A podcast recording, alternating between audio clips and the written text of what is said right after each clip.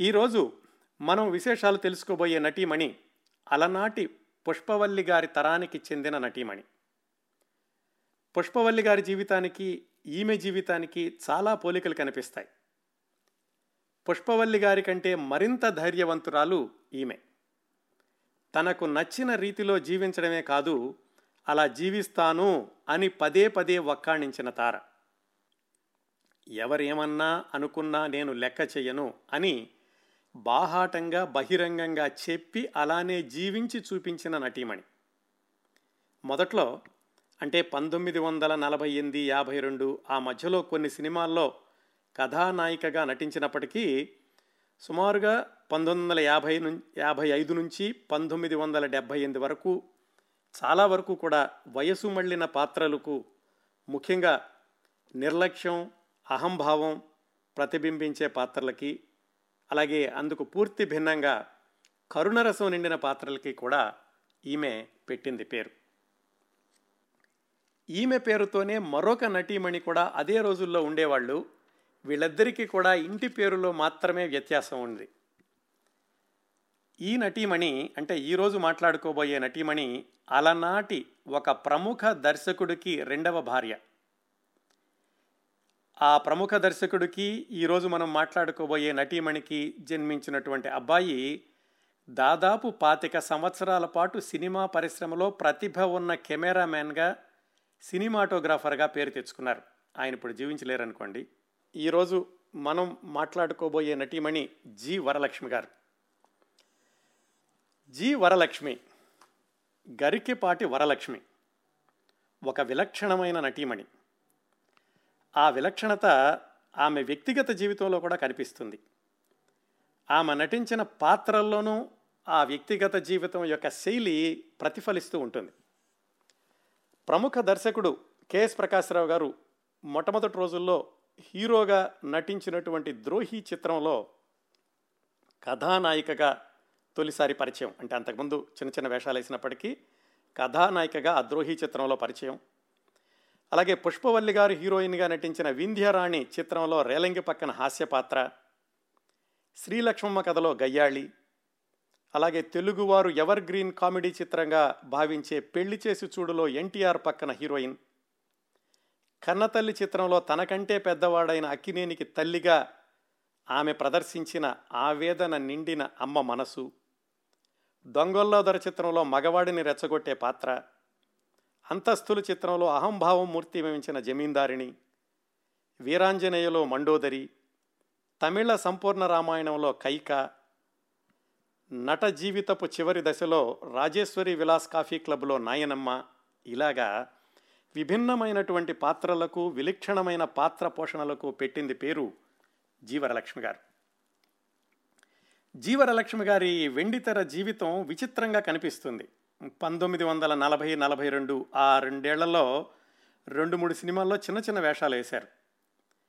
ఆ తర్వాత ఆరేళ్ళు విరామం.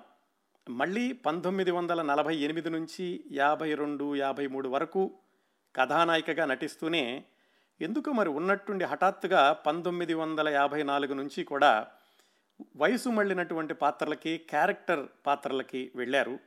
అది ఒక పాతికేళ్ళు అంటే పంతొమ్మిది వందల డెబ్భై ఎనిమిది వరకు కొనసాగింది. ఇది చాలా క్లుప్తంగా జీవరలక్ష్మి గారి వెండితెర జీవితం. ఆమె రెండు సినిమాలు సొంతంగా నిర్మించారని అందులో ఒక సినిమాకు ఆమె దర్శకత్వం వహించారని చాలా తక్కువ మందికి తెలిసి ఉంటుందేమో అనుకుంటున్నాను. ఇంకా వ్యక్తిగత జీవితం విషయానికి వస్తే ముందుగా ఆవిడ వ్యక్తిగత జీవితం తెలుసుకోబోయే ముందు కొన్ని విషయాలు మాట్లాడుకుందాం. మనందరం కూడా సంఘజీవులం కదండి. అందువల్ల సమాజంలో మనం ఎంతోమంది విభిన్నమైనటువంటి మనస్తత్వాలు వైరుధ్యం ఉన్నటువంటి వ్యక్తులతోటి మనం జీవించక తప్పదు. అలాంటప్పుడు కొన్నిసార్లు రాజీ పడుతుంటాం. మనం ఇష్టం లేకపోయినా కొన్ని పనులు చేస్తూ ఉంటాం. అలా కాకుండా నాకు తోచిందే చేస్తాను ఎవరేమనుకున్నా ఇలాగే ఉంటాను అని చెప్పి అలాగే జీవించడం చాలా కొద్ది మందికి చేతనవుతుంది. అలాంటి వాళ్ళల్లో జీవరలక్ష్మి గారు ఒకరు. సినీ జీవితపు తొలి రోజుల నుంచి కూడా ఎవరికి ఎప్పుడూ భయపడని తలవంచని వ్యక్తిత్వం. పద్నాలుగేళ్ళ వయసులో రెండో సినిమాలోనే డబ్బులు ఇవ్వని నిర్మాతను ఏడిపించడానికని చెట్టెక్కి కూర్చుని డబ్బులిచ్చే వరకు కిందకి దిగను అని మొరాయించిన సంఘటనతో మొదలై.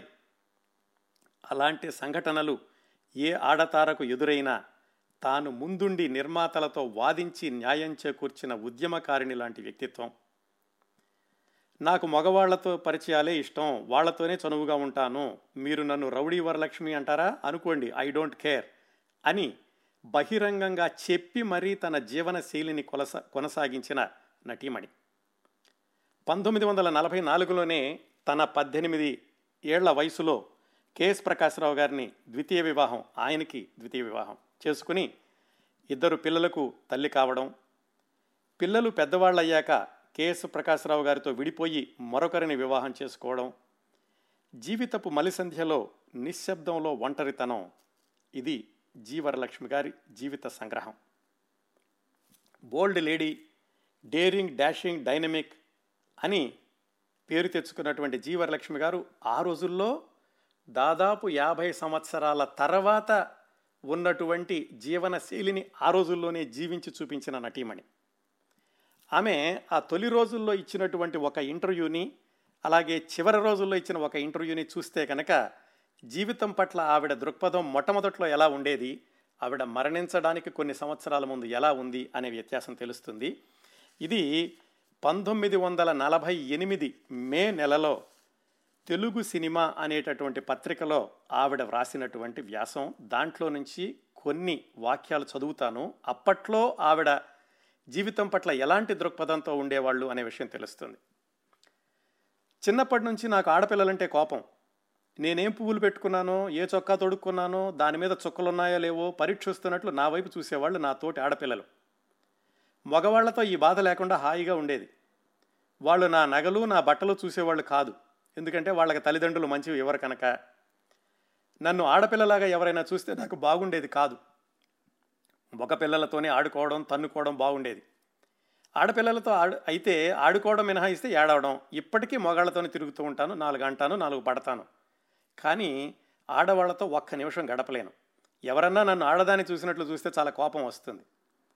నువ్వు అబలవి నేను బలవంతుణ్ణి అని క్షణక్షణానికి ఆడదానికి జ్ఞాపకం చేస్తారు మొగాళ్ళు. ఆడది బస్సు ఎక్కగానే ఒక్కసారిగా నాలుగు మగాళ్ళు లేచి వాళ్ళ సీటు అడగ అడగ ఆడవాళ్ళకి ఇస్తారు. ఎటొచ్చి ఆడదానికి మానసిక బలం లేకుండా చేశారు. తరతరాల నుంచి ఆడది విజ్ఞానం సంపాదించుకోకుండా పురుషులు కట్టుబాట్లు పెట్టారు. ఆడదానిలో ఆత్మవిశ్వాసం ధైర్యం నిర్మూలన చేశారు మొగాళ్ళు.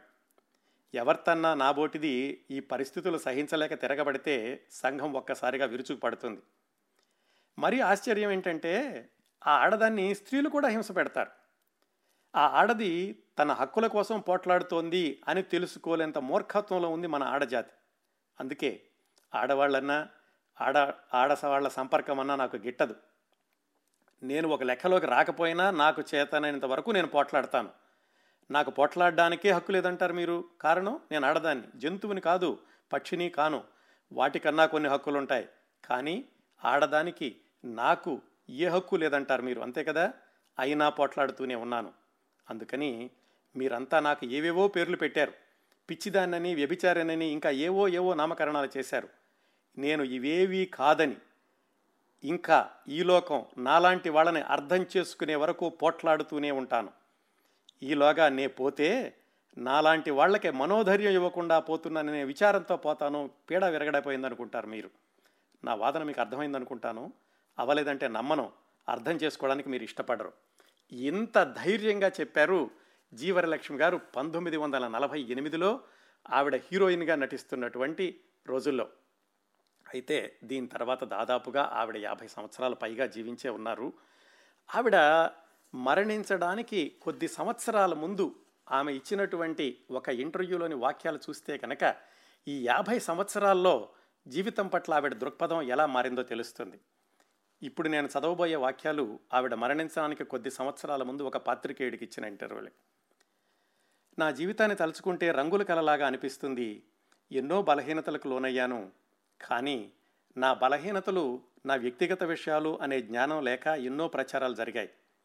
రౌడీ వరలక్ష్మణి పిచ్చి వరలక్ష్మణి నానా రకాలుగా ప్రచారం చేశారు. బహుశా నా విషయంలో జరిగినంతగా మరే తార విషయంలోనూ జరిగి ఉండదు. నాకు ఆడజాతి అంటేనే అయిష్టమని మగజాతి అంటేనే ఇష్టమని అది నా స్వభావమని అనడం జరిగింది ఒకప్పుడు. నిజమే. వంటిల్లు వంటకాలు పట్టుచీరలు పక్కింటి పుల్లమ్మ కబుర్లు గురించి తప్ప వేరొకటి మాట్లాడలేని స్త్రీల సాహచర్యాన్ని నేను భరించలేను. చాలామంది తమ చుట్టూ గోడలు నిర్మించుకుని ఆ గోడల మధ్య వాళ్ళ జీవితాల్ని భద్రపరచుకో చూస్తారు. కానీ నేను ఆ గోడలను భరించలేను. నా జీవితాన్ని నేను ఎప్పుడూ రహస్యంగా ఉంచుకోలేదు. చాలా విలాసవంతమైన జీవితం గడిపాను. ఇప్పుడు పరిశ్రమ మారిపోయింది. ఒక పరిశ్రమే కాదు మద్రాసే మారిపోయింది.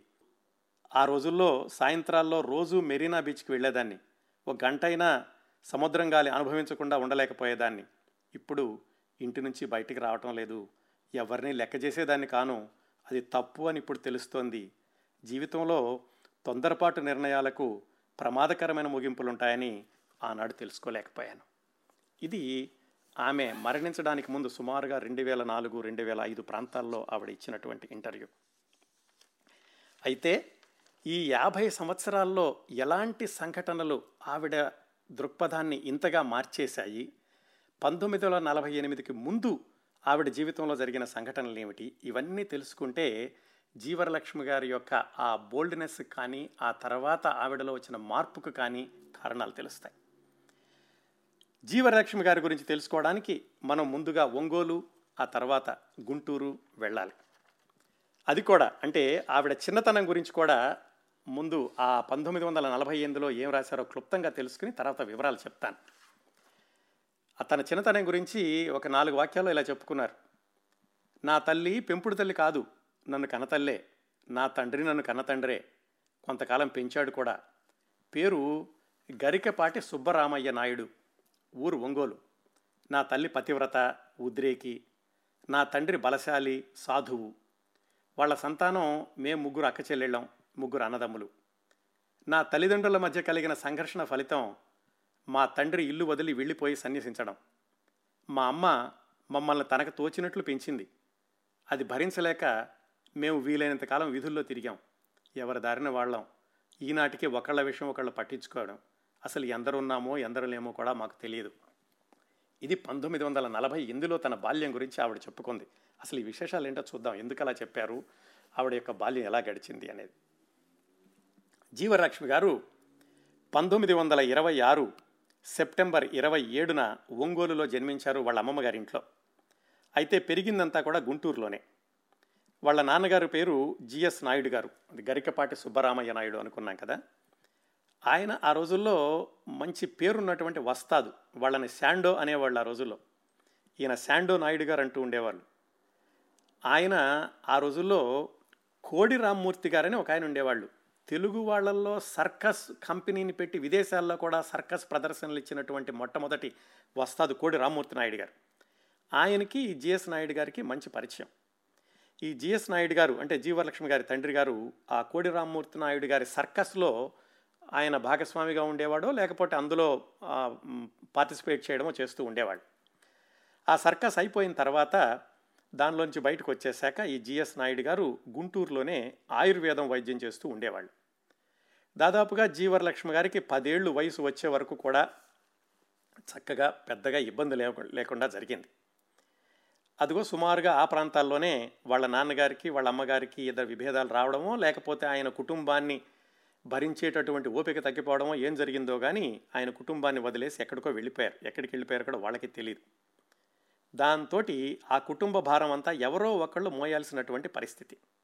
ముగ్గురు అమ్మాయిలు ముగ్గురు అబ్బాయిలు. మరి జీవరలక్ష్మి గారికి మరి అప్పట్లోనే అంత ధైర్యం ఎలా వచ్చిందో కానీ ఆవిడకి పది పదకొండు సంవత్సరాల వయసు ఉన్నప్పుడు ఎలాగైనా సరే ఈ కుటుంబాన్ని పోషించడానికి నా వంతు నేను చేయాలి ఏదన్నా సంపాదించాలి అనుకుని ఆవిడ గుంటూరు నుంచి బెజవాడ వెళ్ళిపోయారు. అంత చిన్నపిల్ల ఆ వయసులో బెజవాడ వెళ్ళి ఏం చేసి డబ్బులు సంపాదించగలదు? ఆ రోజుల్లో ఏమిటంటే నాటకాల ట్రూపులు ఎక్కువగా ఉండే. మళ్ళీ ఇదంతా కూడా పంతొమ్మిది వందల ముప్పై ఐదు ముప్పై ఆరు ప్రాంతాల్లో.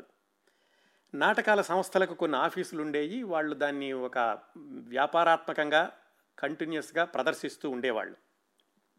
ఆ ఒక నాటక కంపెనీ దగ్గరికి వెళ్ళింది ఆ చిన్నపిల్ల పది పదకొండు సంవత్సరాల వయసులో. తొంగల చలపతిరావు గారిని ఆయన ట్రూప్ అది. ఆ రోజుల్లో నాటకాల ట్రూప్ వాళ్ళు ఏంటంటే కేవలం వ్యాపారాత్మకంగానే కాకుండా అందులో వేసే వాళ్ళందరూ ఒక కుటుంబంలాగా ఉండేవాళ్ళు. ఎవరైనా చిన్నపిల్లలు ఉంటే వాళ్ళకి చదువులు చెప్పించడం అన్నీ కూడా వాళ్ళే చూస్తూ ఉండేవాళ్ళు. అలాగా తుంగల చలపతిరావు గారి ట్రూప్ దగ్గరికి వెళ్ళేసరికి సరే చిన్నపిల్ల వచ్చిందని తెలుసుకుని వాళ్ళు కూడా నాటకాల్లోకి తీసుకున్నారు. దాసరి కోటిరత్నం ఇలాంటి వాళ్ళందరూ ఆ ట్రూప్లో వేస్తూ ఉండేవాళ్ళు. మరి నాటకాల్లో వెయ్యాలంటే ఆ రోజుల్లో పద్యాలు తప్పనిసరిగా వచ్చి ఉండాలి. ఈ చిన్నపిల్లకి పెద్దగా అప్పట్లో ఏం పరిచయం లేదు. ఇంట్లో ఏదో అందరూ పాడుకుంటుంటే ఆవిడ పాడుతూ ఉండేది. అందుకని తుంగల చలపతిరావు గారు అన్నాయన దాసరి రత్నం వీళ్ళందరూ కూడా ఏం చేశారంటే అమ్మ నువ్వు ముందుగా పద్య పాటలు నేర్చుకో. నీకు పాటలు నేర్చుకోవడానికి మన దగ్గర ఒక హార్మోనిస్ట్ ఒక ఆయన ఉన్నారు. ఆయన దగ్గర శిక్షణ ఇప్పిస్తామని చెప్పి హార్మోనిస్ట్ దగ్గరికి పంపించారు. ఆ హార్మోనిస్టు జీవలక్ష్మి గారికి అంత చిన్నపిల్లకి సక్కుబాయిలో ఈ పా పాటలు ఇవి పాడడం ఇవన్నీ కూడా నేర్పించారు. ఆ హార్మోనిస్ట్ ఎవరో కాదు. తర్వాత రోజుల్లో అంటే ఈ సంఘటన జరిగిన పది సంవత్సరాలకి జీవరలక్ష్మి గారు ఆమె యొక్క భర్త కలిసి నిర్మించిన ద్రోహి అనే చిత్రం ద్వారా సంగీత దర్శకుడిగా పరిచయమైన పెండియాల నాగేశ్వరరావు గారు. ఆ పెండియాల నాగేశ్వరరావు గారి దగ్గర అంత చిన్నతనంలో సంగీతం నేర్చుకుని రంగస్థల నాటకంలో నటించడం ప్రారంభించారు జీవరలక్ష్మి గారు. సక్కుబాయిలో రాధ వరవిక్రమలో సుభద్ర రంగూన్ రౌడీలో ప్రభావతి ఇలాంటి పాత్రలన్నీ ధరిస్తూ ఉండేవాళ్ళు జీవరలక్ష్మి గారు. ఇలా ఆవిడ ఒకసారి రాజమండ్రిలో సక్కుబాయి నాటకం వేస్తూ ఉంటే ఆర్ఎస్ ప్రకాష్ అని మద్రాసు నుంచి వచ్చినటువంటి ఒక ఆయన నాటకం చూశారు. ఈ ఆర్ఎస్ ప్రకాష్ ఎవరు అంటే రఘుపతి వెంకయ్య గారు మొట్టమొదటిగా తెలుగు వాళ్ళల్లో మూకీ సినిమా తీసినటువంటి వ్యక్తి వాళ్ళ అబ్బాయి. రఘుపతి వెంకయ్య గారి ఆర్ఎస్ ప్రకాష్ను విదేశాలకు పంపించి ఈ సినిమా నిర్వహణలో వీటిల్లోనూ శిక్షణ అన్ని ఇచ్చిపిచ్చి తీసుకొచ్చారు. ఈ సంఘటన జరగడానికి ముందు ఆర్ఎస్ ప్రకాష్ గారు చెండిక అనే సినిమాని కన్నాంబ గారితో ఆయన దర్శకత్వం చేసి ఉన్నారు. ఈ సంఘటన జరిగే సమయంలో ఆయన ఒక సరికొత్త విధమైనటువంటి సినిమాని నిర్మించడానికి ఆయన ప్రణాళికలు వేసుకుంటున్నారు దర్శకత్వం వహించడానికి కూడా ఆ cinema barrister Parvateesam. Barrister Parvateesam అనేది ఒక సాంఘిక నవల మొక్కపాటి నరసింహశాస్త్రి గారు రాసింది. చాలా హాస్య నవల. అప్పటి వరకు తెలుగు నిర్మాత దర్శకులు ఈ ముఖ్యంగా పౌరాణిక నాటకాలని సినిమాలుగా చేశారు. కానీ సాంఘిక నవలల్ని నాటకాలుగా మర సాంఘిక నవలల్ని సినిమాలుగా మలచడం అనేది అంతవరకు జరగలేదు. ఆ పని ఆర్ఎస్ ప్రకాష్ గారు చేద్దాం అనుకుని బారిస్టర్ పార్వతీశం సినిమా సినిమా సన్నాహాల్లో ఉండగా రాజమండ్రి వచ్చి ఈ జీవరలక్ష్మి అనేటటువంటి పద్నాలుగు సంవత్సరాల అమ్మాయిని చూశారు. ఆయన జీవరలక్ష్మి గారితోటి నువ్వు మద్రాసు రామ్మ నేను నీకు బారిస్టర్ పార్వతీశంలో ముఖ్యమైనటువంటి పాత్ర ఇస్తాను అని పిలిచారు. ఆ బారిస్టర్ పార్వతీశం అనేటటువంటి సినిమాలో పార్వతీశంగా వేసింది లంక సత్యం అని ఆయన తర్వాత రోజుల్లో హాస్య నటుడయ్యారు. ఆయన ఆర్ఎస్ ప్రకాష్ దగ్గర అసిస్టెంట్గా పనిచేస్తూ ఉండేవాళ్ళు. నేను హాస్యం చేయలేనండి అంటే నేను చేయిస్తాను నీకెందుకు అని చెప్పి ఆయన్ని ఒప్పించి ఆ బారిస్టర్ పార్వతీశం పాత్రకి లంక సత్యం గారిని ఆయన పక్కన నటించడానికని ఇదిగో జీవరలక్ష్మి అనే నాటకాలు వేసే పద్నాలుగేళ్ళ అమ్మాయిని తీసుకెళ్ళారు. ఆ సినిమా షూటింగ్ అంతా కూడా బాగానే జరిగింది.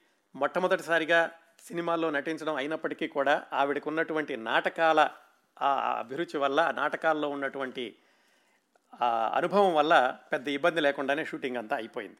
ఆ సినిమా అయితే ఆగస్టు ఏడు పంతొమ్మిది వందల నలభైన విడుదలయ్యింది. అయితే ఆ సినిమా అంతా కూడా నిర్మించేశాక వాళ్ళకు ఒక చిన్న ఇబ్బంది వచ్చింది. ఆ రోజుల్లో సాధారణంగా మూడు గంటలు ఉంటే కానీ సినిమా కింద లెక్క కాదు. ఇది మూడు గంటలు రాలేదు. అందుకని బొండాం పెళ్ళి చదువుకున్న భార్య అనే రెండు చిన్న చిన్న సినిమాలు అవి వేరే వాళ్ళు తీశారు. ఈ మూడింటిని కలిపి పంపిణీదారులు ఒకేసారి విడుదల చేశారు. అంటే ఒకే టికెట్ మీద మూడు సినిమాలు చూసేవాళ్ళు ప్రేక్షకులు. ఈ బొండాం పెళ్ళి చదువుకున్న భార్య ఆ రెండింటిల్లో కూడా ఒక సినిమాలో జీవరలక్ష్మి గారు నటించారు. ఆ విధంగా జీవరలక్ష్మి గారు నటించినటువంటి మొట్టమొదటి చిత్రానికే ఒక ప్రత్యేకత. ఏమిటంటే మొట్టమొదటి సాంఘిక నవలా చిత్రం. అలాగే మూడు సినిమాలు కలిపి ఒకేసారి విడుదల చేయడం. అది ఒక మాదిరిగా ఆడింది. కాకపోతే ఈవిడ అక్కడ ఉండగానే మరొక సినిమాలో నటించేటటువంటి అవకాశం వచ్చింది. అది భక్త ప్రహ్లాద.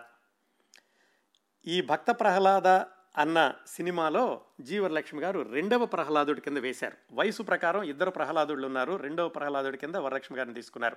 ఆవిడకి అప్పటికి అప్పటికి ఆవిడ వయసు పద్నాలుగు పదిహేను సంవత్సరాలు. ఈ భక్త ప్రహ్లాద షూటింగ్ జరుగుతున్నప్పుడే మొట్టమొదట్లో మనం చదువుకు మనం చెప్పుకున్నటువంటి సంఘటన. ఇది చెట్టు ఎక్కి ఆవిడ కిందకి దిగను మీరు డబ్బులు ఇస్తే కానీ అన్నారని. అదేం జరిగిందంటే ఆ సినిమా కంపెనీ వాళ్ళు అందరికీ డబ్బులు సరిగ్గా ఇచ్చేవాళ్ళు కాదు.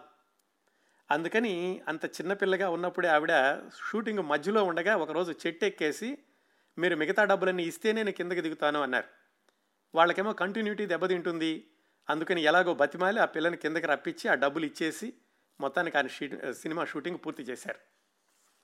ఆ చిత్రం ఈ భక్త ప్రహ్లాద అనేది పంతొమ్మిది వందల నలభై రెండు జనవరి ముప్పైన విడుదలైంది.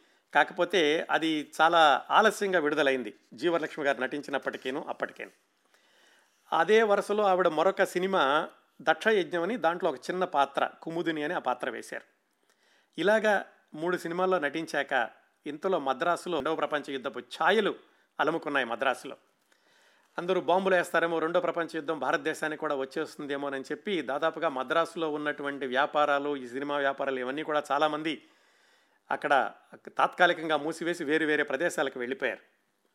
దాంతో జీవలక్ష్మి గారు కూడా ఆ మద్రాసు నుంచి రెండవ ప్రపంచ యుద్ధం యొక్క భయం సమయంలో వెనక్కి మళ్ళీ విజయవాడ వచ్చేసి నాటకాలు వేసుకోవడం ప్రారంభించారు. మళ్ళా విజయవాడ వచ్చేసి ఆవిడ నాటకాలు వేసుకుంటూ ఉండగా రమణారావు అని ఒక ఆయన ఆయన చిత్తజల్లు పుల్లయ్య గారికి అసిస్టెంట్గా ఉండేవాడు. ఆయన బొంబాయిలో మజార్ ఖాన్ అని ఒక నటుడు ఉన్నాడు. మేమిద్దరం కలిసి తులసీదాస్ అనే సినిమా తీస్తున్నాం. అందుకని నువ్వు బొంబాయి రా అని వరలక్ష్మి గారిని బొంబాయి తీసుకెళ్ళారు. అప్పటికి జీ వరలక్ష్మి గారు అన్నయ్య కొండయ్య అని ఆయన బొంబాయిలో దర్జీగా పనిచేస్తున్నారు. ఆ తులసీదాసు అనే సినిమాలో హీరోగా విజయవాడ నుంచినే ఒక కుర్రాన్ని తీసుకెళ్ళారు. విజయవాడ కంకిపాడు దగ్గర కోలవెన్ను అని ఒక ఊరు ఉంది ఆ ఊరు నుంచి వచ్చినటువంటి కోవెలముడి సూర్యప్రకాశరావు అనే కురవాడు అప్పటికి మద్రాసులో రెండు మూడు చిన్న చిన్న సినిమాల్లో వేషాలు వేశాడు. సినిమాల్లో చిన్న చిన్న వేషాలు వేశాడు. ఆయన కూడా బొంబాయి తీసుకెళ్ళారు తులసీదాసు సినిమా కోసమని. అంటే ఆ సినిమాలో జీవరలక్ష్మి కోవెలమూడి సూర్యప్రకాశరావు అనే కురవాడు కలిసి నటించాల్సి ఉండింది. కాకపోతే ఎందుకో ఆ సినిమా ఎప్పటికీ కూడా నిర్మాణం ప్రారంభం కాకపోయేసరికి ఆ కోవెలమూడి సూర్యప్రకాశరావు అన్న ఆయన వెనక్కి వచ్చేశారు జీవలక్ష్మి గారు మాత్రం అక్కడే ఉన్నప్పుడు రెండు చిన్న సినిమాలు అవి పెద్ద సినిమాలని చెప్పుకోవడానికి కూడా అది ఒక వారం రోజులు కూడా ఆడినయో లేవో తెలియదు వనరాణి అని సర్కస్ కింగ్ అని అది భారత్ ఫిలిమ్స్ అనేవాళ్ళు నిర్మించారు. ఆ రెండు సినిమాల్లో చిన్న చిన్న వేషాలు వేశారు. ఇంకా సరే అక్కడ ఎక్కువగా తెలుగు సినిమాల నిర్మాణం ఎక్కువగా జరగటం లేదు కాబట్టి మళ్ళీ వెనక్కి విజయవాడ వచ్చేసారు వచ్చేసినప్పుడు ఆవిడ జీవితంలో ఒక ముఖ్యమైనటువంటి సంఘటన జరిగింది. అదేమిటంటే ఆవిడతో పాటుగా బొంబాయి వెళ్ళినటువంటి ఆ కోవెలమూడి సూర్యప్రకాశరావు అనే అబ్బాయితోటి వివాహం. ఆయనకు అంతకుముందే వివాహం అయి ఉంది అది సుమారుగా పంతొమ్మిది వందల నలభై నాలుగు ప్రాంతంలో జరిగింది. ఆ సంఘటన గురించి చెబుతూ ఆవిడ మాటలు ఏం చెప్పారో చూద్దాం. ఎప్పుడూ మొగాళ్ళ మొహం ఎరగని ఆడవాళ్ళ మాట ఏమో తెలియదు కానీ ఎప్పుడూ మొగాళ్ళతోనే తిరిగే నాకు మొగాళ్ళలో ఒకళ్ళకి ఇంకొకళ్ళకి తేడా బోధపడుతుంది. ఈ జ్ఞానమే నన్ను ప్రకాశరావుని దాంపత్య జీవితంలో దగ్గరకు తీసుకుంది. మా జీవితాలు సింహావలోకనం చేసుకుంటే ఇద్దరం ఒకే తప్పులు చేశాం ఒకే మంచిని సాధించాం. మా ఇద్దరి నమ్మకాలకి కోరికలకి చాలా మటుకు కలయిక కుదిరింది. సంఘం మా ఇద్దరి మీద కన్నెర్ర చేసింది. ఒకప్పుడు నాకు ఇల్లు అద్దెకి దొరక్క పిల్లి పిల్లల్ని తిప్పినట్టు బెజవాడలో అన్ని పేటలు నా పిల్లలతో తిరిగాను. ఇంకా ఎన్నో బాధలు పడ్డాను. తప్పు లేకుండా బాధపడడంలో నాకు నమ్మకం లేదు. బాధలు రాకుండా ఉండడానికి మార్గాలు ఉండి కూడా బాధలు పడ్డాను. నా జీవితంలో విచిత్రమైన అనుభవం ఈ ఒక్క విషయంలోనే. ప్రకాశరావుకి నాకు ఒక్క విషయంలోనే తేడా. నాకు సాహసం చాలా ఎక్కువ తనకి తక్కువ. సాహసం తక్కువై అతనేమీ సుఖపడలేదు. నాకు ఇద్దరు పిల్లలు. నాలుగేళ్ళ కనకదుర్గ మూడేళ్ళ శివప్రకాష్ నా వయసు ఇరవై నాలుగు. ఇది ఆవిడ అప్పట్లో రాసుకుంది. ఆ కోవెలమూడి సూర్యప్రకాశ్రావు ఎవరో కాదు కెఎస్ ప్రకాశ్రావు గారు. ప్రేమనగర్ లాంటి సూపర్ హిట్ సినిమాలను దర్శకత్వం చేసినటువంటి దర్శకుడు కె రాఘవేంద్రరావు గారి యొక్క తండ్రి కెఎస్ ప్రకాశ్రావు గారు. ఆయనతోటి పంతొమ్మిది వందల నలభై నాలుగులో వివాహం ఇద్దరు పిల్లలు. పంతొమ్మిది వందల నలభై ఆరు వచ్చేసరికి ఇంకా విజయవాడలోనే ఉన్నారు.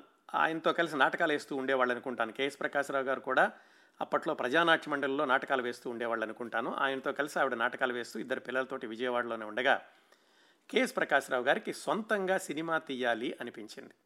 అనిపించి కొంతమంది మిత్రులను కూడా కూడగట్టుకుని స్వతంత్ర ఫిలిమ్స్ అనేటటువంటి సంస్థను ప్రారంభించి ఆయన మద్రాసు వెళ్ళారు. కెఎస్ ప్రకాశ్రావు గారు మిత్రులతో కలిసి నిర్మిద్దామనుకున్న సినిమా పేరు ద్రోహి. దాదాపుగా ఒక పది పదిహేను మంది మిత్రులు కలిసి స్వతంత్ర ప్రొడక్షన్ స్వతంత్ర ఫిలిమ్స్ అనేటటువంటి సంస్థను స్థాపించి ద్రోహి అనే చిత్రాన్ని తీయడానికని ఎల్వి ప్రసాద్ గారిని దర్శకుడిగా నియమించుకున్నారు. అయితే ఈ సినిమా నిర్మాణం ఇంకా ప్రారంభం కావడమో లేకపోతే నిర్మాణం అవుతూ ఉండగానే జీవరలక్ష్మి గారికి మరొక సినిమాలో అవకాశం వచ్చింది. అదేమిటంటే వింధ్య రాణి అని పుష్పవల్లి గారు హీరోయిన్గా నటించినటువంటి చిత్రం. ఆ వింధ్యారాణి చిత్రంలో రేలంగి గారి పక్కన కామెడీ రోల్ వేశారు. మొట్టమొదట్లో ఏమైందంటే జీవరలక్ష్మి గారు వచ్చిన అవకాశాలన్నీ వినియోగించడమే తప్ప ఇవే పాత్రలు వెయ్యాలి ఇలాగ హీరోయిన్ పాత్రలే వెయ్యాలి అని ఆవిడ ఒక దృఢమైనటువంటి నిర్ణయంతో లేరు. ఏ పాత్ర వస్తే ఆ పాత్ర చేసుకుంటూ వెళ్ళారు. ఆ విధంగా వింధ్యారాణిలో ఆవిడ కామెడీ రోల్ వేశారు. దాని తర్వాత విడుదలైంది ద్రోహి చిత్రం డిసెంబర్ పది పంతొమ్మిది వందల నలభై ఎనిమిదిన. దాంట్లో కెఎస్ ప్రకాశ్రావు గారు హీరోగా వేశారు. దానిలో మొట్టమొదటిసారిగా హీరోయిన్గా నటించారు జీ వరలక్ష్మి గారు. ఈ ద్రోహి సినిమాకి మరొక ప్రత్యేకత కూడా ఉంది. ఆ సినిమా విడుదలవడానికి దాదాపుగా పది సంవత్సరాల క్రిందట పది పన్నెండేళ్ళ వయసులో జీవరలక్ష్మి అనే చిన్నపిల్ల విజయవాడ వచ్చేసి నాటకాల్లో వేసే సమయంలో ఆవిడికి సంగీతం నేర్పినటువంటి పెండ్యాల నాగేశ్వరరావు గారు ఈ ద్రోహి చిత్రంతో సంగీత దర్శకుడిగా తెలుగు ప్రేక్షకులకి పరిచయం అయ్యారు. అది కూడా ప్రత్యేకత. జీవరలక్ష్మి గారు మొట్టమొదటిసారిగా హీరోయిన్గా నటించినటువంటి సినిమాలో అది పంతొమ్మిది వందల నలభై ఎనిమిదిలో జరిగింది. అయితే ఆ ద్రోహి చిత్రం ఆడడం బాగానే ఆడింది. కాకపోతే కెఎస్ ప్రకాశ్రావు గారు మిగతా భాగస్వాములు వాళ్ళందరికీ కూడా ఏవో భేదాభిప్రాయాలు రావడంతో ఆ స్వతంత్ర ఫిలిమ్స్ అనేటటువంటి సంస్థని ముందుకు కొనసాగించలేదు. ఆ రోజుల్లో ఇంకా జీ వరలక్ష్మి గారు తమ సినిమాల్లోనే కాకుండా బయట సినిమాల్లో కూడా వేరు వేరు సినిమాల్లో నటిస్తూ ఉండేవాళ్ళు. ఆ రోజుల్లో నటించే సమయంలో తనకి నన్ను మిగతా నటీమణులకి ఎలాగా ఉండేది అనే విషయాన్ని కూడా ఆవిడ పంతొమ్మిది వందల నలభై ఎనిమిదిలో రాసినటువంటి వ్యాసంలో రాశారు. ఆ విషయం చెప్పి తర్వాత ఆవిడ సినిమా విశేషాలు తెలుసుకుందాం. నేను ఆవిడ రాసింది యథాతథంగా చదువుతాను. వేలకు వేలు తీసుకుని ప్రొడ్యూసర్ల గతి తన కోసం ఆగి ఉన్న చిత్రాల విషయం ఆలోచించకుండా సీతాకోక చిలుకల్లాగా కార్లలో తిరు కార్లలో తిరుగుతూ ఎప్పుడన్నా నాలాంటి దేవతన్నా కనిపిస్తే నేను కట్టుకున్న బట్టల్ని నా నగల్ని నాతో కూడా వచ్చిన వారిని తేరిపార చూస్తారు తారలు.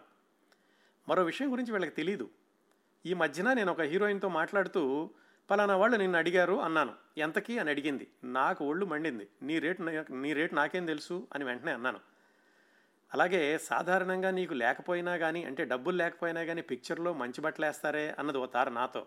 ఆడది అనుకుని నాలో నేను నవ్వుకున్నాను. ఇందుకే ఆడవాళ్ళంటే నాకు అసహ్యం. సినిమా పరిశ్రమలో వాళ్ళ బాధ నాకు తప్పలేదు. ఇప్పుడిప్పుడే పరిశ్రమలో వాతావరణం మారుతోంది. ఎవరి పనులు వాళ్ళు చూసుకోవడంలో నిమగ్నలు అవుతున్నారు అప్పటికి నా విషయం కూడా ఎవరికి పట్టదు కదా అని ఆశపడుతూ ఉంటాను. ఇది పంతొమ్మిది వందల నలభై ఎనిమిదిలో జీవలక్ష్మి గారు మిగతా నటీమణులతో ఉన్నటువంటి ఆ సంబంధం గురించి ఆవిడ రాసినటువంటి వాక్యాలు.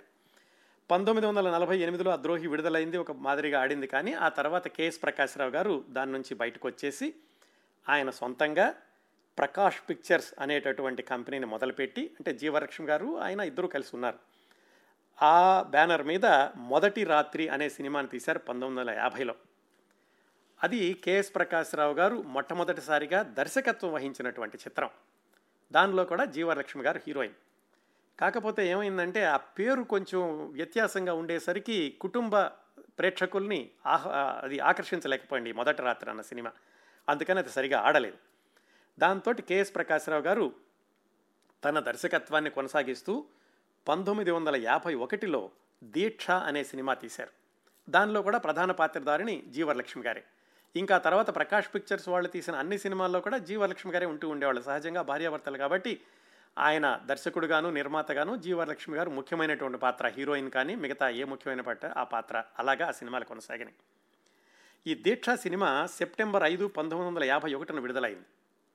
దానికున్న ప్రత్యేకత ఏమిటంటే ఆ చిత్రం ద్వారానే ఆచార్య ఆత్రేయ గారు పాటల రచయితగా పరిచయం అయ్యారు. ఈ విధంగా చూసుకుంటే జీవరలక్ష్మి గారు మొట్టమొదటి నుంచి నటించినటువంటి ప్రతి సినిమాకి కూడా ఏదో ఒక ప్రత్యేకత ఉంటూ ఉంది. బారిస్టర్ పార్వతీశం మొట్టమొదటి నవలా చిత్రం అలాగే ద్రోహి కేఎస్ ప్రకాశ్రావు గారు హీరోగా నటించిన దాంట్లో ఆవిడ హీరోయిన్ మొదటి రాత్రి కేఎస్ ప్రకాశ్రావు గారి మొట్టమొదటి దర్శకత్వంలో వచ్చిన సినిమాలో హీరోయిన్ దీక్ష ఆచార్య ఆత్రేయ గారి ప్రవేశమైనటువంటి ప్రవేశించినటువంటి సినిమాలో ఆవిడ హీరోయిన్ ఇలాగా ఆవిడ కొనసాగుతూ వచ్చింది. పంతొమ్మిది వందల యాభై ఒకటిలో వాళ్ళు నిర్మించినటువంటి దీక్ష సినిమా అయిపోయాక సమాంతరంగా ఆవిడ బయట సినిమాల్లో కూడా నటిస్తూనే ఉన్నారు ఇద్దరు పిల్లల్ని చూసుకుంటూ. నిర్దోషి అని పంతొమ్మిది వందల యాభై ఒకటిలోనే వచ్చింది అది హెచ్ఎం రెడ్డి గారి సినిమా. ఆ సినిమాలో ఆవిడ గయ్యాళి పాత్ర వేశారు లేడీ విలన్ అనుకోవచ్చు. చాలామంది ఏం చెప్తారంటే ఈ ఆ పాత్ర ఈ రోజుల్లో టీవీ సీరియల్స్లో వచ్చినటువంటి గయ్యాళి పాత్రలన్నిటికీ కూడా అది మొట్టమొదటిది అని చెప్పుకోవచ్చు అంటారు.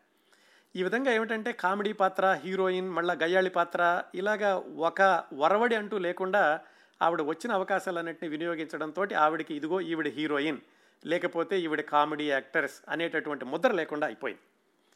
పంతొమ్మిది వందల యాభై ఒకటిలో ఆ నిర్దోష అయిపోయాక మళ్ళీ పంతొమ్మిది వందల యాభై రెండులో పెళ్ళి చేసి చూడు తెలుగు వాళ్ళందరూ కూడా ఈ కుటుంబ గాథ హాస్య చిత్రం మొట్టమొదటిసారిగా కుటుంబ గాథలో పూర్తి హాస్యరసభర చిత్రం పెళ్ళి చేసి చూడంటారు. దాంట్లో ఎన్టీ రామారావు గారి పక్కన హీరోయిన్గా వేశారు. అది పంతొమ్మిది వందల యాభై రెండులో విడుదలయ్యింది.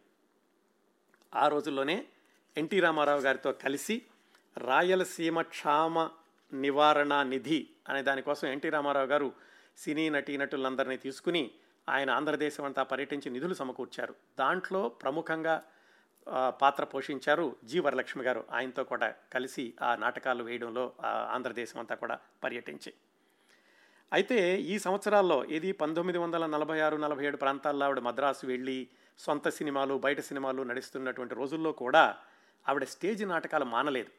రంగస్థల నాటకాలు వేస్తూ ఉండేవాళ్ళు. ముఖ్యంగా ఈ ప్రజానాట్య మండలి తరఫున ఆడేటటువంటి నాటకాల్లో ఆవిడ ప్రముఖ పాత్ర పోషిస్తూ ఉండేవాళ్ళు. ఆ రోజుల్లో ఈ ప్రజానాట్య మండలిలో పాల్గొన్నటువంటి కాట్రగడ్డ భవానీ శంకర్రావు గరికపాటి రాజారావు సుంకర వాసిరెడ్డి వీళ్ళందరితో కలిసి ఆవిడ నాటకాలు వేస్తూ ఉండేవాళ్ళు. ఒకవైపు సినీ నటిగా కొనసాగుతూ కూడాను.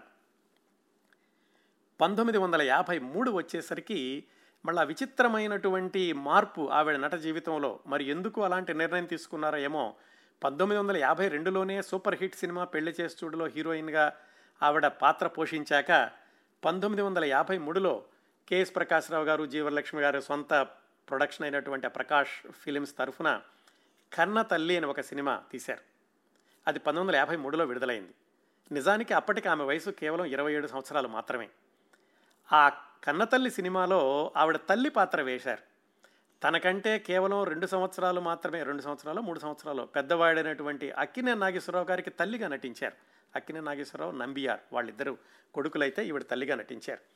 అలా ఉన్నట్టుండి హీరోయిన్గా నటిస్తూనే వెంటనే ఆవిడ ఆ తల్లి పాత్రలకి వెళ్ళారు. దాదాపుగా ఆ తర్వాత ఎక్కువగా హీరోయిన్ పాత్రల కంటే కూడా ఈ తల్లి పాత్ర లేకపోతే ఈ క్యారెక్టర్ పాత్రలు ఇలాంటి వాటికి పరిమితం అయిపోయారు. ఈ పంతొమ్మిది వందల యాభై మూడులో వచ్చినటువంటి ఈ కన్నతల్లి సినిమా తర్వాత. ఈ కన్నతల్లి సినిమాకి మరొక ప్రత్యేకత కూడా ఉంది. కన్నతల్లి సినిమాతోటే గాన కోకిల పి సుశీల గారు గాయనిగా పరిచయం అయ్యారు. మొట్టమొదట్లో చెప్పుకున్నట్టుగానే జీవరలక్ష్మి గారు నటించినటువంటి ప్రతి సినిమాకి ఒక ప్రత్యేకత అనుకున్నాం. అలాగే కన్నతల్లి సినిమాలో పి సుశీల గారు గాయనిగా పరిచయం అయ్యారు. ఆ రోజుల్లోనే జీవరలక్ష్మి గారికి సొంతంగా సినిమా తీయాలనిపించింది. ఒకవైపు కేఎస్ ప్రకాశ్రావు గారు ప్రకాష్ ఫిలిమ్స్ తరఫున తీస్తున్నారు. తాను సొంతంగా తీయాలని చెప్పి ప్రమోద ఫిలిమ్స్ అని ఒక సంస్థను ప్రారంభించి ఎందుకంటే ఆవిడ ఎల్డామ్స్ రోడ్లో ఉన్నటువంటి భవనం పేరు ప్రమోద అని ఉండేదట. అందుకని ప్రమోద ఫిలిమ్స్ అనే పేరుతోటి పంతొమ్మిది వందల యాభై ఐదులో పసుపు కుంకుమ అనే సినిమాని ఆవిడ నిర్మించారు. దర్శకత్వం కాదు. ఆ పసుపు కుంకుమ సినిమాలో అప్పట్లోనే పైకి వస్తున్నటువంటి హీరో జగ్గయ్య గారు దాంట్లో హీరోగా నటించారు. ఆ పసుపు కుంకుమ చిత్రం పెద్దగా ఆడలేదు.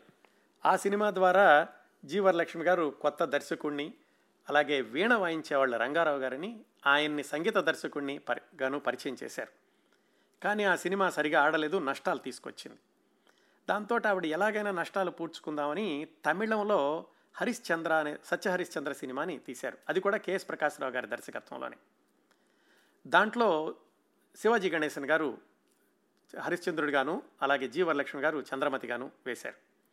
అయితే ఆ సినిమా అనుకోకుండా చాలా రోజులు షూటింగ్ జరిగేసరికి దాంట్లో అది కూడా సరిగా ఆడలేదు దానిలో కూడా నష్టాలు వచ్చినాయి.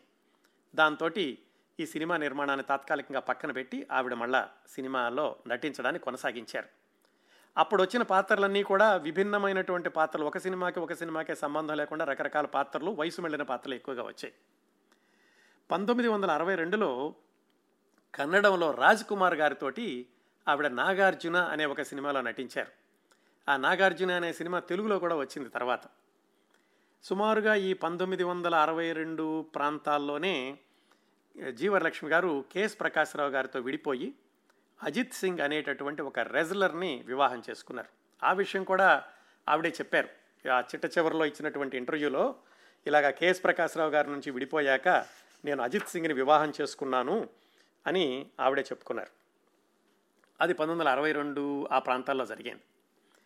ఆవిడ అలాగా ఇద్దరు పిల్లలు పిల్లలు పెరిగి పెద్దవాళ్ళు అవుతున్నారు. అందులో వాళ్ళ అబ్బాయి శివప్రకాష్ కేఎస్ ప్రకాష్ అనేవాళ్ళు. ఆయనకి కెమెరా డిపార్ట్మెంట్లో తర్ఫీదు ఇవ్వడం కెమెరా అసిస్టెంట్గా పనిచేయడం కొనసాగుతున్న రోజుల్లో పంతొమ్మిది వందల అరవై ఎనిమిదిలో జీవరక్ష్మి గారు సొంతంగా ఒక సినిమాని నిర్మించి దర్శకత్వం వహించారు. ఆ సినిమా పేరు మోగజీవులు. ఆ సినిమా ద్వారా వాళ్ళ అక్కయ్య గారు అమ్మాయి ఆ అమ్మాయిని ప్రసన్నలక్ష్మి అనే పేరుతోటి హీరోయిన్గా పరిచయం చేశారు.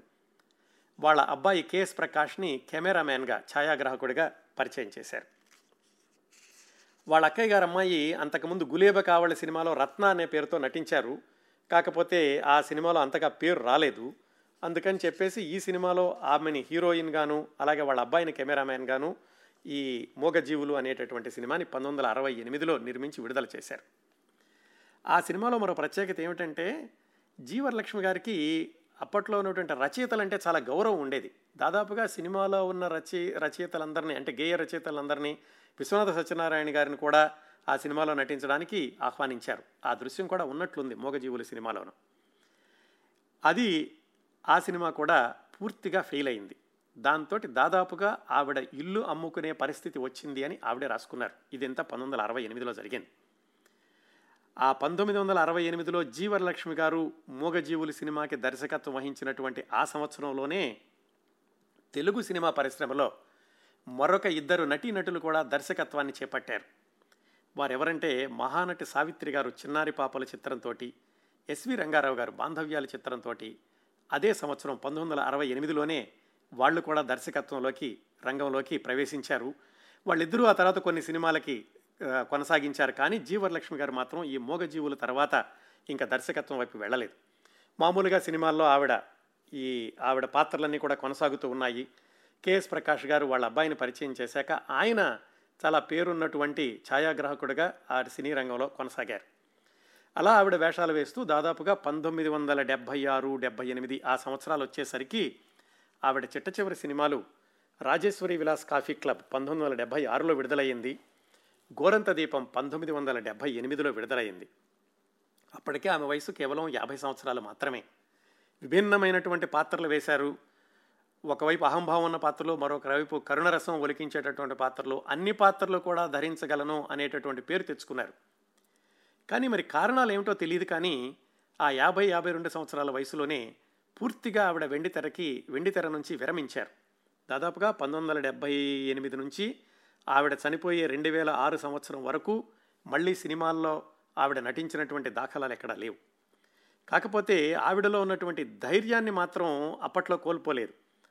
ఎంజీఆర్ ఎంజీ రామచంద్రన్ గారి యొక్క ఆవిడ ఆ ఎన్నికల కోసమని ఆయనతో పాటుగా వెళ్ళి ఆవిడ ఉపన్యాసాలు ఇస్తూ ఉండేవాళ్ళు. అలాగే ఈ కమ్యూనిస్టు పార్టీ కోసమని పంతొమ్మిది వందల యాభై ఐదు ప్రాంతాల్లో ఆచార్య యాత్రయ్య గారితో కలిసి స్టేజ్ నాటకాలు కూడా ఇస్తూ ఉండేవాళ్ళు జీ వరలక్ష్మి గారు. ఆమె మనుమరాలు మానస అనే పేరుతోటి సినిమా రంగ ప్రవేశం చేయడానికని కొద్ది సంవత్సరాల క్రిందట వార్తలు వచ్చాయి కానీ ఆవిడ కూడా ఎక్కడా పెద్దగా ప్రాముఖ్యమైనటువంటి పాత్రలు ధరించినట్లు కానీ ఆ తర్వాత కొనసాగించినట్లు కానీ ఎక్కడా కనిపించడం లేదు. ఇది జీవరలక్ష్మి గారి యొక్క జీవితంలోని సినీ జీవితంలోని వ్యక్తిగత జీవితంలోని ముఖ్యమైనటువంటి సంఘటనలు. అయితే ఆ తర్వాత ఆవిడ ఈ సినిమాలో నటించడం మానేశాక పాత మహాబలిపురం రోడ్లో ఆవిడకు ఒక చిన్న ఫామ్ హౌస్ లాంటిది ఉంటే అందులో ఉంటూ ఉండేవాళ్ళు. వాళ్ళ అబ్బాయి ఈ ఛాయాగ్రాహకుడిగా కొనసాగించినంత కొనసాగినంత వాళ్ళ కాలము కూడా ఆవిడ ఏమీ ఇబ్బందులు లేవు చాలా సుఖంగా ఉండేవాళ్ళు సంతోషంగా ఉండేవాళ్ళు. వాళ్ళ అబ్బాయి మరణించాక ఆవిడకి పెద్ద దెబ్బ సుమారుగా రెండు వేలు ఆ రెండు వేల రెండు ఆ ప్రాంతాల్లో అనుకుంటాను. ఆ తర్వాత ఆవిడ దాదాపుగా పూర్తిగా కుంగిపోయారు. ఆ సందర్భాన్ని చెప్పుకుంటూ ఆవిడే చెప్పారు నా కొడుకు కేఎస్ ప్రకాష్ ఈ మధ్య చనిపోయాడు. ఎన్నో బాధల్లో అదో పెద్ద షాక్ నాకు. ఉన్న బంధువులందరూ దూరం అయ్యారు. ప్రస్తుతానికి చెన్నై సమీపంలో ఒక తోట ఉంది. ఆ తోటలో నా చెల్లెలతో ఉంటున్నాను. నా కూతురు కనకదుర్గ వచ్చి వెళుతూ ఉంటుంది. కంటికి జబ్బొస్తే పది మంది డాక్టర్లు వస్తారు కానీ నా అనేవాళ్ళు ఎవరూ నా దగ్గరికి రారు. అది ప్రస్తుతం నా పరిస్థితి. అలాగని భగవంతుడిచ్చిన జీవితాన్ని తిరస్కరి తిరస్కరించలేం కదా అని చెప్పారు. ఆ ఇంటర్వ్యూ ఇచ్చినట్టు దాదాపుగా ఒకటి రెండు సంవత్సరాలకే రెండు వేల ఆరు నవంబర్ ఇరవై ఆరున అలా ఒంటరితనంలో నుంచి నిశ్శబ్దంగా ఆవిడ ఈ లోకం నుంచి నిష్క్రమించారు జీవలక్ష్మి గారు. అంత ధైర్యంగా ఎవరిని లెక్క చేయకుండా జీవించినటువంటి జీవలక్ష్మి గారు చిట్ట చివరి రోజుల్లో బహుశా కొంచెం పశ్చాత్తాపానికి గురయ్యారేమో అనిపిస్తుంది ఆవిడ చెప్పినటువంటి ఆ వాక్యాలు వింటుంటే. ఆవిడ దగ్గరగా తెలిసిన వాళ్ళు అంటూ ఉంటారు మనసు నిండా మమకారం మాట మాత్రం సూర్యకారం ఇదే జీవరలక్ష్మి వ్యవహారం అని. బహుశా మరి చిన్న వయసులోనే బాధ్యతలన్నీ నెత్తికెక్కుపోవడం నెత్తికి ఎత్తుకోవడం వలనో ఏమో కానీ జీవితంలో ఆవిడ దేన్ని కూడా పెద్దగా దేని గురించి కూడా మమకారం పెంచుకున్నట్లు కనిపించదు. అలాగే రేపు అనే దాని గురించి ఆలోచించినట్లు కూడా అనిపించదు ఆవిడ జీవన శైలిని చూస్తే. ఇవాళ మాత్రమే శాశ్వతం అనేటటువంటి ఆ శైలిలో ఆవిడ జీవించారు. కాకపోతే వాళ్ళ అబ్బాయి యొక్క అకాల మరణం ఆవిడని కృంగతీసేసరికి చిట్ట చివరి రోజుల్లో ఒంటరిగానే ఆవిడ జీవితం ముగిసింది. ఇదండి అలనాటి bold lady daring dynamic dashing నటీమణి G Varalakshmi గారి యొక్క జీవితంలోని ముఖ్యమైనటువంటి సంఘటనలు.